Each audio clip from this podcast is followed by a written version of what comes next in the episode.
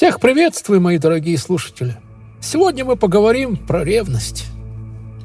Чувство ревности сложное и неоднозначное. Популярная психология сообщает нам ревность – признак неуверенности в себе и низкой самооценки. Но всегда ли это так? Да, действительно, всегда ли это так? Ревность – это сложное многокомпонентное чувство – если попробовать его разбить на компоненты, то там точно будут обида, страх, злость, зависть, жалость к себе, досада. Такой вот коктейль получается. А я бы еще дополнил, что это чувство собственности. Мое, не трожьте, и все, вот мое.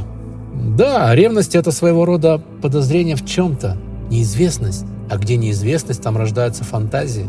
ревность – это своего рода подозрение в чем-то, неизвестность. А где неизвестность, там рождается фантазия. Ну а нафантазировать можно в этом чувстве что угодно, что может аж сорвать крышу. Вот поэтому любовь и ревность несоединимы. Когда самолюбие господствует над ревностью, любовь потеряла свою власть, утверждает Лангре. Ревность гасит любовь, так же, как пепел гасит огонь. Святые отцы учили, что ревность – это провокация.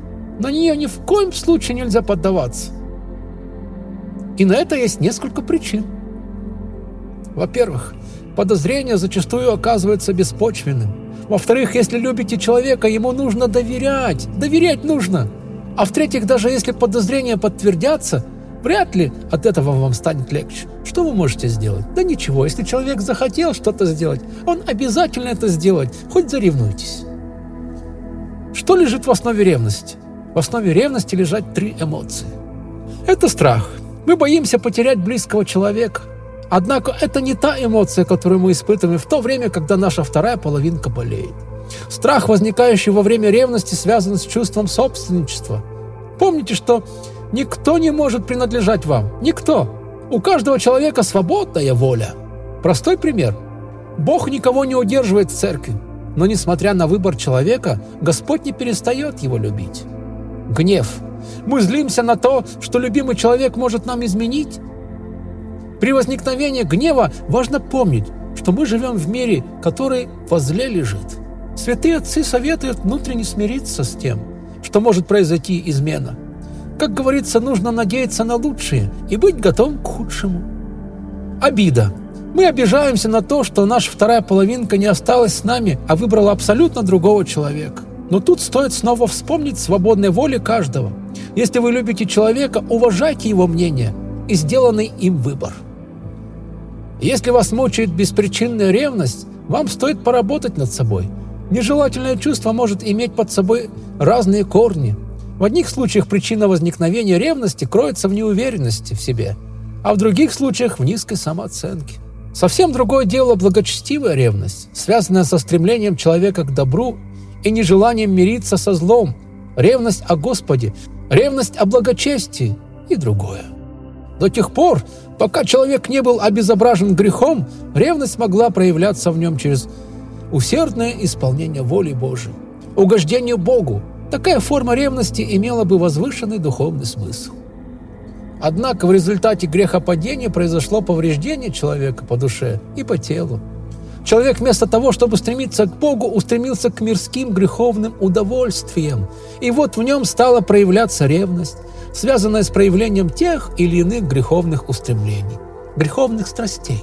Учитывая, что грех обозначается святыми отцами как противоестественное проявление человеческих возможностей и способностей, понимаем, что и та ревность, которая сопряжена с грехом, связана с противоестественным движением человеческой души. Ревность в отношениях сопровождается неуверенностью в себе, эгоизм, собственнические чувства, принесенные на близких людей, нередко аморальное поведение, мстительность. Эта ревность называется в Библии жестокой, как ад. Эта ревность доводит иногда до умоступления и убийства, зачинаясь и совершаясь в человеке не без участия демонов. А как же бороться тогда? Признайте себе, что болеете ревностью, это важнейшее условие проработки любого негативного чувства. Как только вы осознаете и примете свою особенность, можно будет строить планы по преодолению данного состояния.